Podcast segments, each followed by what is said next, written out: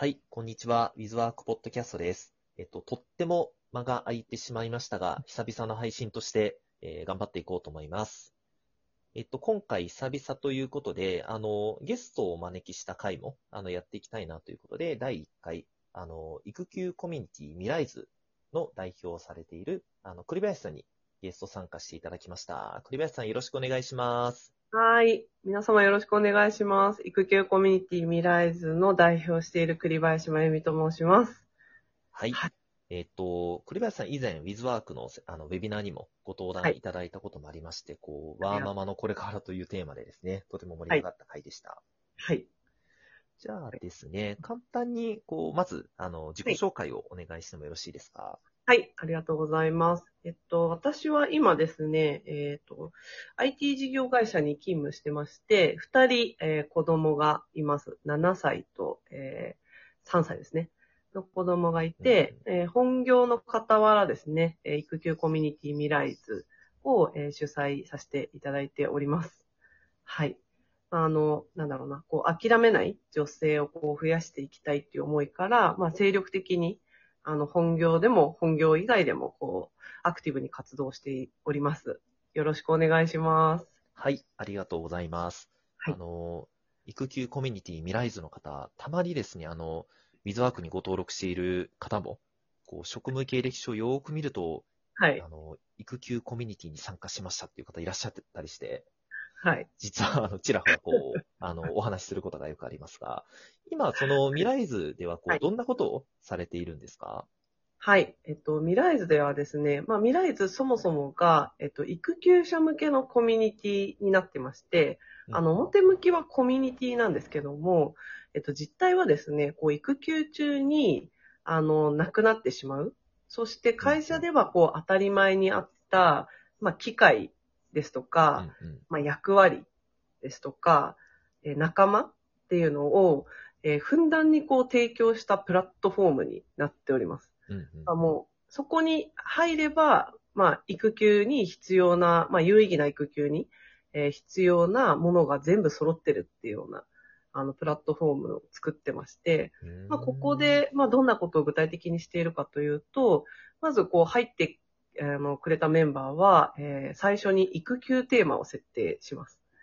でまあ、それぞれ自分自身の、まさにですね、この、えー登録、あ今収録している4月の上旬なんですけど、えー今まさに4月に入ったメンバーが、それぞれ自分の育休テーマをこう、うんうんうなりながら、あの、決めている最中でございます。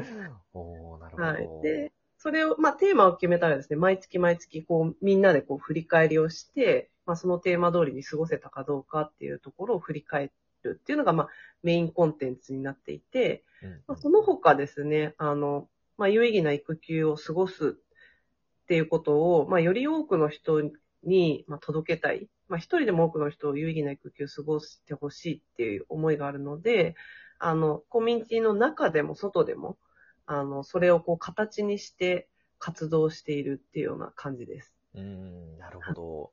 はいあ。の、まあ自分も子供が二人いるので、こう妻が育休を取っていた期間ってやっぱりありましたけど、こう、有意義な育休っていうことは、逆にこう、有意義に過ごせ、過ごせてないっていう課題意識が、多分皆さんお持ちなんだろうなと思うんですけど、はい。なんでしょう、そこはこう、どんな課題感があったりとか、で、未来図に参加することでどういうふうにそれが変わっていくんですか、そうですね。あの、今の世の中の育休、あの、育休入った人だったらきっとわかると思うんですけど、まあ、産休入って、今までこう会社に勤めてるのが当たり前だったと思うんですね。うんうんうん。まあ、会社に行けば普通に仕事があって、まあ、隣に同僚がいて、で、まあ、なんだろうな、こう、なんとか部のなんとかさんはどう思うのっていうのは当たり前のように、こう、毎日毎日こう聞かれるっていうことが当たり前になるんですけど、こう産休入ると、途端に全部なくなるんですよね。うんうんうん。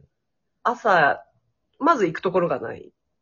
で、えーとり同僚ももう行ってらっしゃい、なんか、なんか楽しんできてね、みたいな感じでこう、明るく送り出される。で、なんだろう、こう、機会もないじゃないですか、こうね、うんうんうん社会に貢献するような機会もない。ですよね。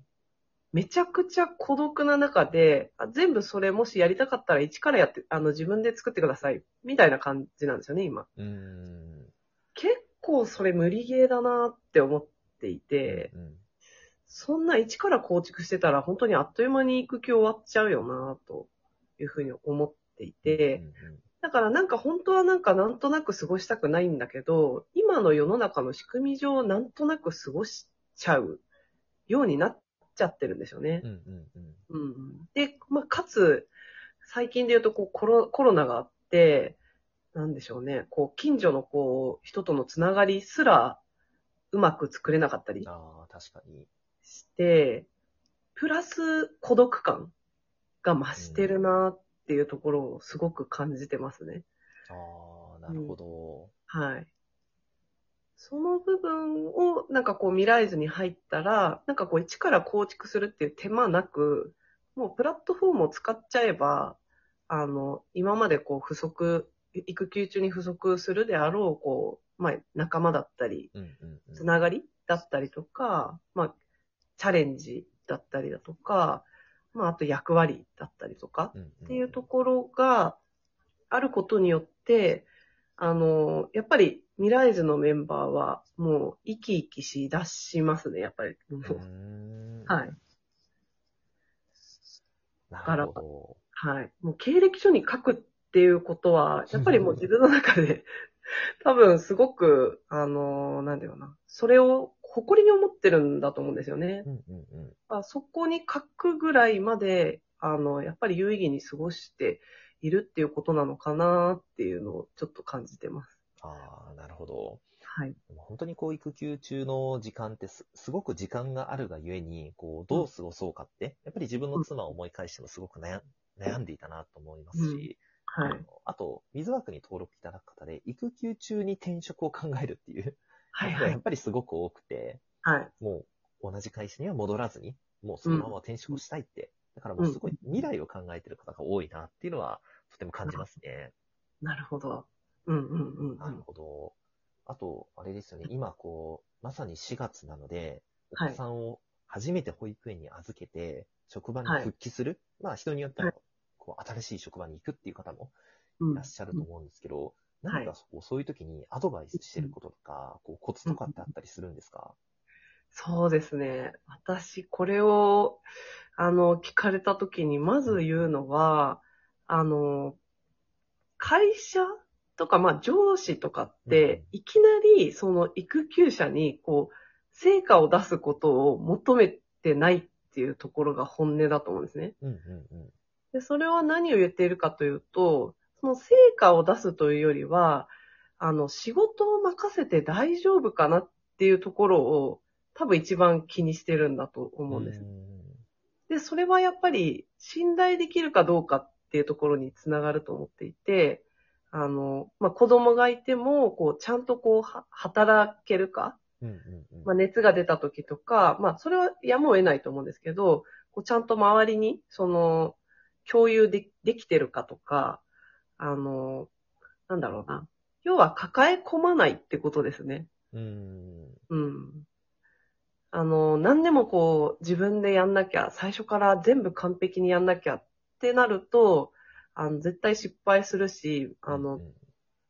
長く続かないと思うんですよ。うん。どちらかというと、育休復帰後って結構長期戦なので、あの、いきなりなんかこう、スタートダッシュ。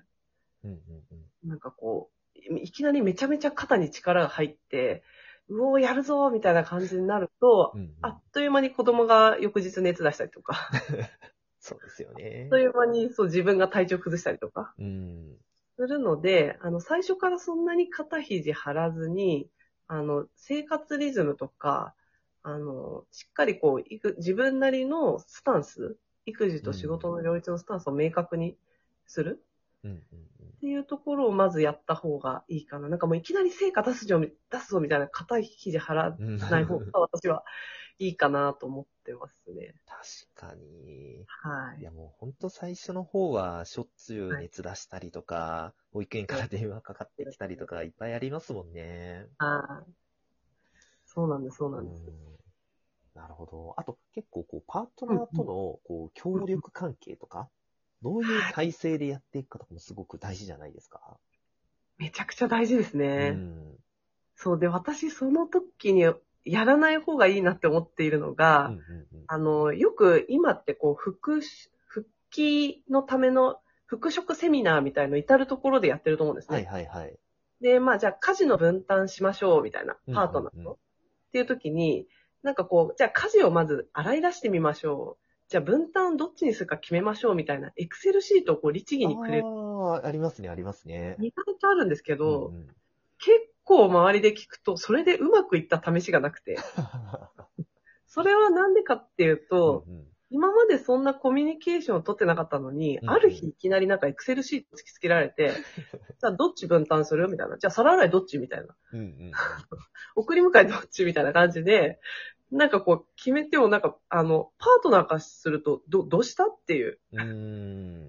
感じになっちゃうので、まずは、その、いきなり分担から入るよりは、なんかその、相手がどういう、こう、働き方をしたいのかとか、うんうんうん。あの、働くことで目指している姿は何なのかっていうのを、そのパートナーとお互いにすり合わせるところから始めた方がいいっあーじゃないかななるほど、なるほて、で、なんか結構その、エクセルいきなり突きつけられて、あの、男性側にも、ちょっと何人か聞いてみたんですけど、うんうんやっぱ萎えるらしいんですよ。